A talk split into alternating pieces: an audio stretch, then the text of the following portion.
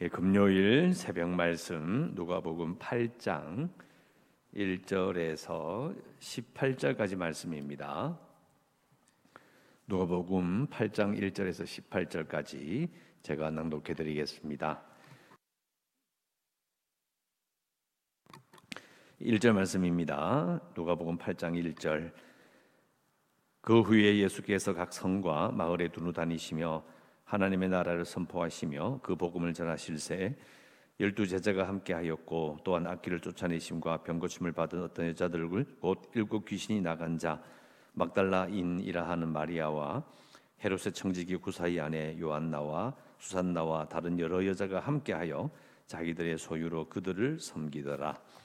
각 동네 사람들이 예수께로 나와 큰 무리를 이루니 예수께서 비유로 말씀하시되 씨를 뿌리는 자가 그 씨를 뿌리러 나가서 뿌리를 새 더러는 길가에 떨어짐에 밟히며 공중의 새들이 먹어버렸고 더러는 바위 위에 떨어짐에 싹이 났다가 습기가 없음으로 말랐고 더러는 가시떨기 속에 떨어짐에 가시가 함께 자라서 기운을 막았고 더러는 좋은 땅에 떨어짐에 나서 백배의 결실을 하였느니라.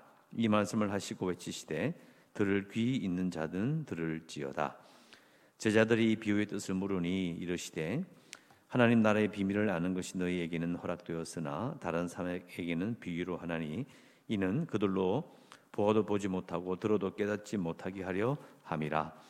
이 비유는 이러하니라. 씨는 하나님의 말씀이요.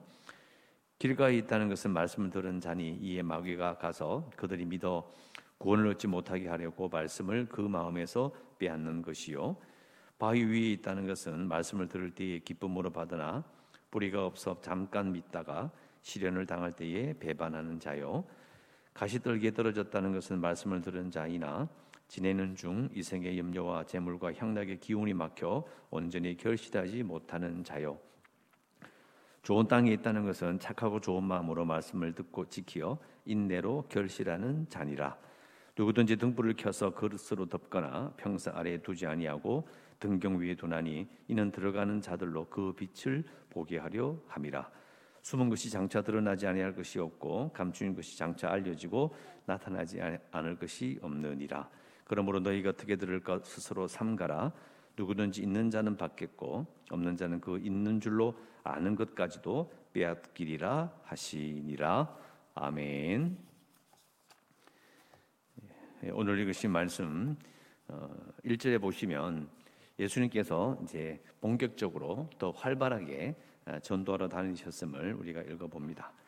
근데 1절에 보시면 이 하나님의 나라를 선포하신다라고 하면서 예, 하나님의 나라를 선포하시고 그 복음을 전하실 때, 어, 제 말은 이 하나님의 나라라는 어, 용어를 어, 쓰신다는 거죠. 오늘 이 8장 이 부분을 읽었는데요. 앞에 보면 사실은 한 세 번 정도밖에 하나님의 나라라는 말이 나오지를 않습니다. 어, 이것은 이제 이미 예수님께서 오셔서 메시아처럼 보인다는 것 자체가 메시아처럼 사람들에게 혹시 메시아가 아닐까 이런 생각을 든 게 하는 게 되게 위험하다라는 걸 우리는 어, 이해해야 합니다. 그래서 예수님께서 계셨던 그 나사렛 동네와 뭐 지명이 뭐 가버나움 뭐 이런 지명이 나오잖아요. 다 그게 아무것도 아닌 땅이 아니고 헤롯 안티파스가 다스리는 땅이에요. 이게 소문이 이렇게 퍼져서 뭐 하나님 나라 어쩌고 저쩌고 이런 말이 막 퍼져 나가면 되게 위험한 그런 상황인 겁니다. 그래서 어, 하나님의 나라라는 말을 생각보다 많이 자제하셨다는 것을 느낄 수 있습니다. 아주 정치적으로 위험할 수 있는 그런 상황이라서 그러시면서 이제 어, 앞에 보면 처음으로 하나님의 나라를 말씀하실 때에 4장 43절에 나옵니다. 표현이 노가가 이렇게 기록합니다. 하나님의 나라의 복음.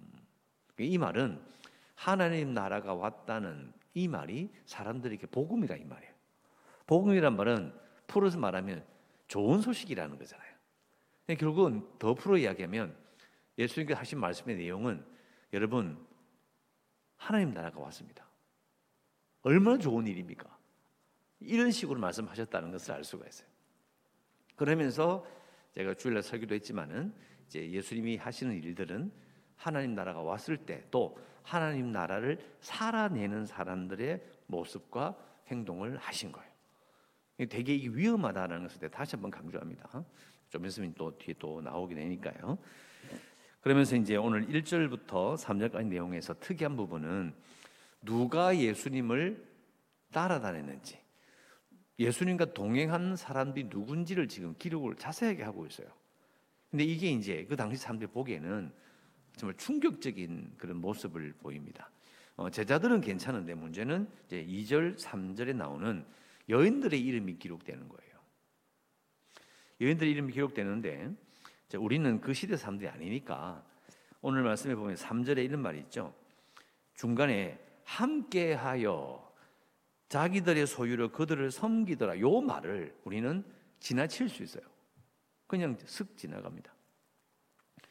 여인들이 어, 자신의 가정과 또 자신들이 일궈야 될 많은 일들을 놔두고 따라다닌다. 또 자신들의 소유로 그들을 먹이고 재운다. 이 말은 그 당시 사람들은 본 적이 없는 일입니다. 엄청 충격적인 일인 거예요. 오히려 앞에 보면 바리새인의 집에서 이제 여인이 울면서 향유를 옥합을 깨고 예수님 발에 붓고 이런 장면을 봤을 때 그때보다 더 충격적인 거예요. 왜? 이건 가정을 버리고 나간 여자들이 되는 거죠. 우리나라도 이 성교 초기에 그리고 어, 한 30년 뭐 짧게 한 10년 전만 해도 이렇게 너무 열심히 예수 믿는 그런 아내로 인하여서 열받았던 남편들이 많이 있습니다.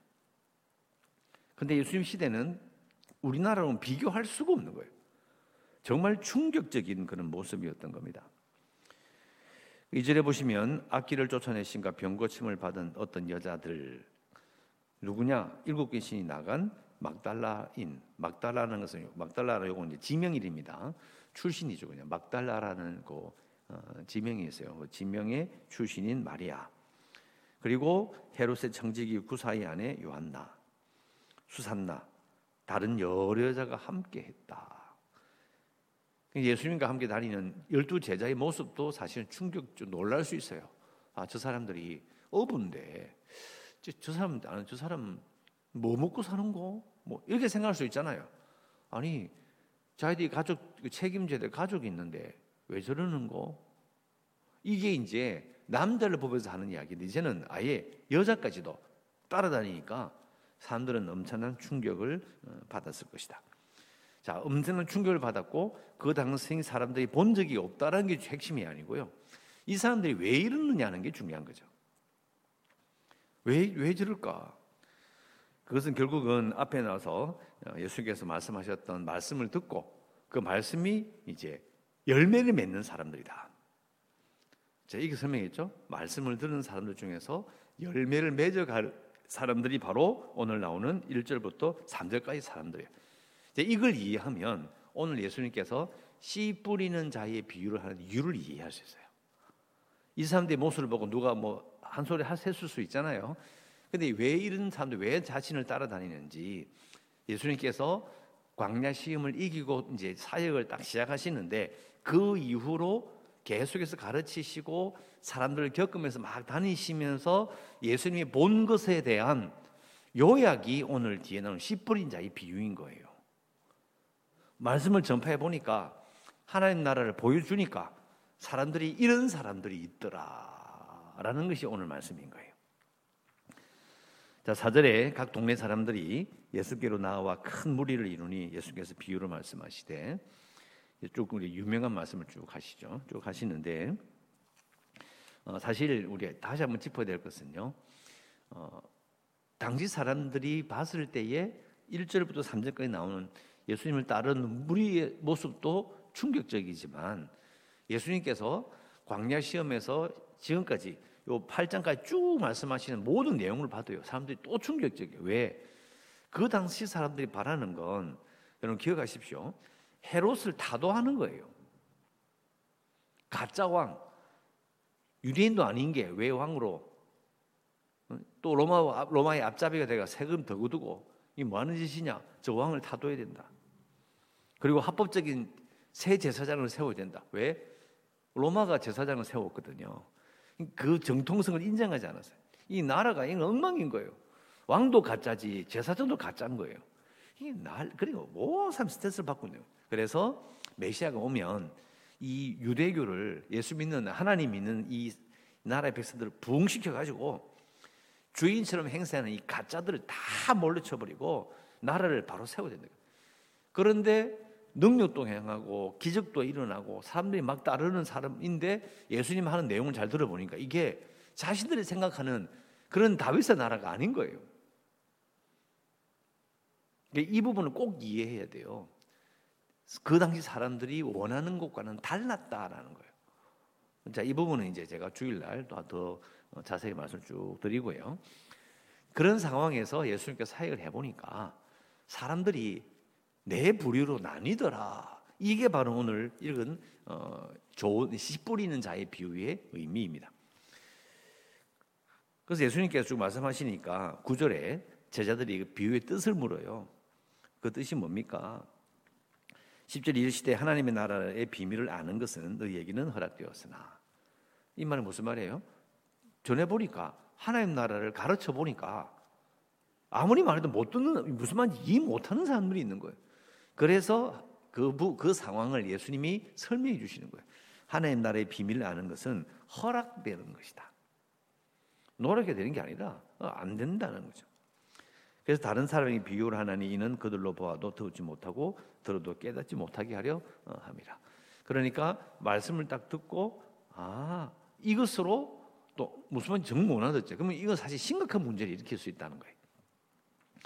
그러면서 이제 11절에 이제 비유를 설명하시는데요. 아까 말씀드렸죠. 예수님께서 지금까지 사역하신 그 사람들을 만나보고 가르쳐보고 기적을 일으키고 치유도 해보고 나서 일어나는 일들에 대한 요약이라고요. 자, 12절.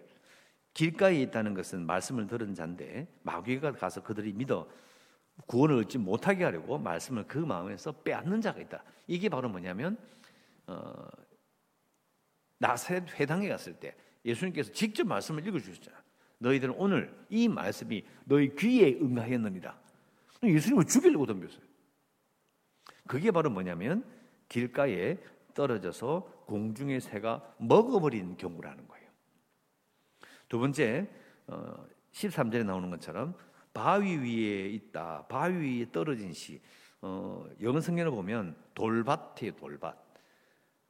돌을 다 골라내야 되는데 이제 농사도 안 짓고 내버려둔 그런 밭인 거예요. 그러니까 그 밭에 떨어진 건 씨는 누굴 말하느냐?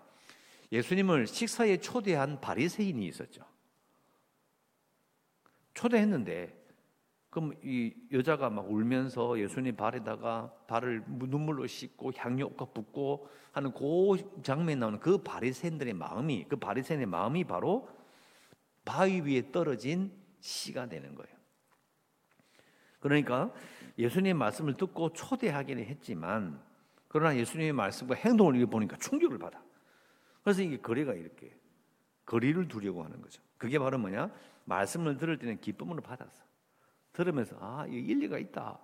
그런데 사실은 이제 잠깐 믿다가 실현을 당할 때에 배반하는 자가 되는 겁니다. 실현이라는 것은 다른 것이 아니라 못 받아들이겠다는 거죠.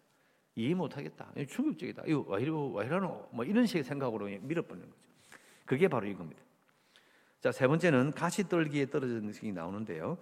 이것은 앞에 보면 이 세대 사람들을 무엇에 비유할고 아이들이 시장 바닥에서 춤추는 그 비유가 나오죠.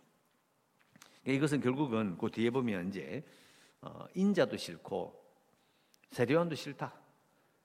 세례원은 미쳤고 이 예수라는 사람 이 사람은 죄인들의 친구로다. 뭐 이런 식으로 말하는 어, 장면, 그 장면을 말하는 거예요. 그러니까 마음속에 다른 게 가득해가지고 뭐 우리 다 싫다는 거예요. 그래서 예수님이나 세례요원과 같은 예언자를 원하지 않는 자들이에요. 필요 없다는 거예요. 귀찮다. 그게 바로 이제 14절에 나오는 것처럼 어, 말씀을 들었지만 이생의 염려와 재물의 향락에 기운이 막혀 결실하지 못하는 자들을 말한다. 마지막으로 네 번째 좋은 땅에 있다는 것은 착하고 좋은 마음으로 말씀을 듣고 지키어 인대로 결실하는 자다. 이것은 앞에 많이 나왔어요. 명령만 하시면 말만 하시면 내 종이 낫겠습니다고 이야기했던 백부장의 믿음. 예수님이 깜짝 놀라셨던 그 믿음. 그리고 떳떳하지 못한 직업, 세리를 직을 버려버리고 따랐던 레위. 그리고 마음 깊은 곳에서 하나님의 사랑을 체험함으로 눈물 흘리며 향유를 붓고 그 머리를 풀어 예수님의 발을 닦았던 그 여인과 같은 그리고 앞에 우리 읽었던 1절부터 3절까지 나오는 그 여인들의 이름과 같은 사람들. 그 사람들이 바로 좋은 땅에 뿌려진 씨입니다. 근데 우리가 좀 더 깊게 봐야 되는 거는요 15절에 인내로 결실한다요. 인내라는 단어입니다 사실 이 사복음서를 찾아봐도요 마태 누가 마태 마가 누가 요한을 다 찾아봐도 인내라는 단어는 누가 보면 여기만 딱 나옵니다. 다른 데는 없어요. 이게 어떤 의미를 가지냐면 누가가 보는 예수님의 사역은요. 누가가 기록할 때 가장 중요하게 생각한 부분들은 하나님의 나라가 씨가 뿌려졌는데 그것이 열매를 맺는 데는 인내하여야 된다라는. 여러분 올해가요 소망을 가지고 인내하라는 제목을 가지고 있잖아요. 사실은 신앙생활은 하나님 나라는 사실은 인내하지 않으면 그 열매를 볼 수 없어요. 예수님의 모습도 그랬고 예수님이 하셨던 일도 그래요. 잘 믿는 사람들이 앞에 1절 3절까지 나오는 이 사람들의 모습을 봤을 때에 좋은 시를 말씀을 듣고도 그들이 좋아하지만은 그러나 인내로 결실하는 그 모습을 너희들은 기억해야 된다는 거예요. 어, 사실 이 말씀이 누가의 이 말씀이 이 기록이 초대교회 성도들에게 엄청난 감동을 줬을 거예요. 실패하지 한 것이 아니다. 인내로 결실해야 된다라는 거예요. 그러니까 1절부터 3절에 나오는 그 여인의 모습, 예수님을 따르는 열두 제자의 모습을 마음에 탁 품는 거예요. 그래서 우리가 함께 하고 그리고 우리의 소유로 예수 믿는 사람들 서로 섬기자. 이런 그 근거가 되는 거죠. 초대교회의 큰 본이 되었다는 것을 우리가 알 수가 있습니다. 자, 그리고 16절 누구든지 등불을 켜서 그릇으로 덮거나 평상 아래 두지 아니하고 등경 위에 둔다. 이는 들어가는 자들로 그 빛을 보게 하려 어, 함이라. 숨은 것이 장차 드러나지 않을 것이 없고 감추인 것이 장차 알려지고 나타나지 않을 것이 없느니라. 자, 이 말은 지금 예수님께서 어, 계속 사역하신 거 있잖아요. 계속 가르치고 그러니까 여기 나오는 이 총 네 가지 비유에 그것이 예수님이 하신 일에 대한 요약이라고 그랬잖아요. 예, 그 하신 모든 것들이 사실은 예수님께서 직접 보여주셨다는 거예요. 확실하게 다 드러난다. 다 알 수 있다.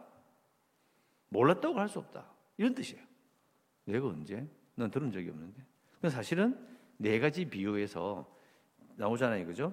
길가에 뿌려진 씨, 바위 위에 있는 씨, 가시떨기에 뿌려진 씨. 그래서 모든 게 공통점이 뭐냐면요. 들었다라는 거예요. 그게 똑같아요. 공통점. 이게 무서운 거죠. 몰랐다고 할 수 없을 것이다. 이런 말이에요. 결국은 예수님을 통해서 하나님 나라가 예수님께서 참된 메시아시라는 것을 너희들이 다 들었다라는 거예요. 난 들은 적이 없는데 아니요. 그럴 수 없다는 거죠. 그러면서 18절 그러므로 너희가 어떻게 들을까 스스로 삼가라. 어떻게 들어야 할지 잘 헤아려라 이 말이에요. 쉽게 그냥 이 마음에 안 들어. 아 바빠 죽겠어 신금 마음에 안 들어. 아 별로 별로 뭐 감동도 없는데. 뭐 이런 게 어디 있어? 뭐 이런 식으로.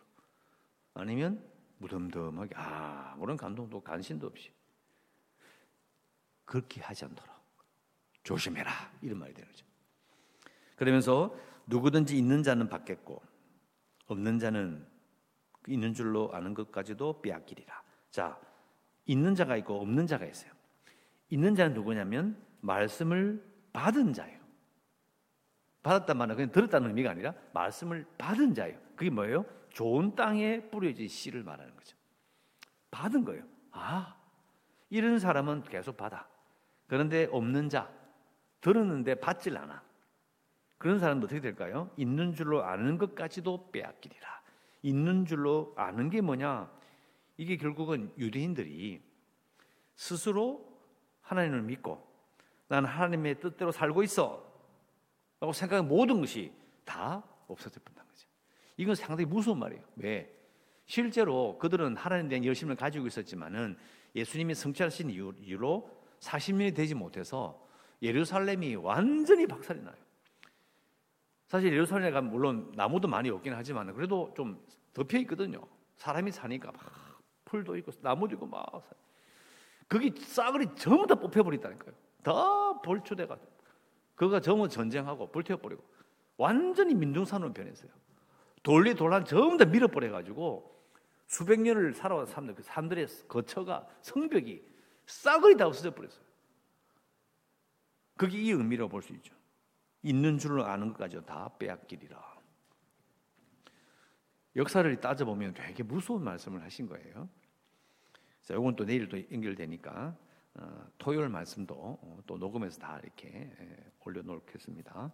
그리고 어, 구정 연휴 가는 간에도 제가 계속해서 이미 다 녹음을 다 해놨어요. 그러니까 차근차근 들으시면 어, 될것 같습니다. 자, 기도 제목은 15절 말씀대로 해가지고요.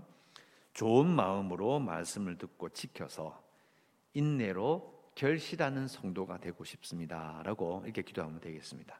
좋은 마음으로 말씀을 듣고 지켜 인내로 결실하는 성도가 되기 원합니다 라고 기도하시고요. 어, 교회를 위해서 재개발과 그리고 코로나19 어, 지금 벌써 만 명이 넘어가는 어, 어려운 상황가 있는데 안전하게 갈 수 있도록 기도해 주시고 연약한 성도들과 주일학교 아이들 그 선교지를 위해서 기도하시고 오늘도 주의 은혜 가운데 살아가시기를 주의 이름으로 축원합니다. 기도하겠습니다. 하나님 아버지 감사합니다. 오늘도 예배함으로 하루를 시작하고 오늘 예수님께서 하신 말씀 그대로 저희들이 좋은 마음으로 말씀을 들으며 그 말씀을 지켜 인내로 결실하는 성도가 되기를 원합니다. 정말 세상은 여전히 전염병으로 말미암아 어려운 가운데 있지만 오늘 하루도 해야 될 일들을 잘 감당케 하시고 안전하게 지낼 수 있도록 도우시고 혹시나 아프더라도 속히 지나가게 하여 주시옵시고 이 땅에 그 온 세상의 이 전염병이 속이 그칠 수 있도록 하나님 저희들을 불쌍히 여겨 주시기 원합니다. 오늘도 저희들과 함께 하시기를 간절히 소원하오며 예수님 이름으로 기도드리옵나이다. 아멘.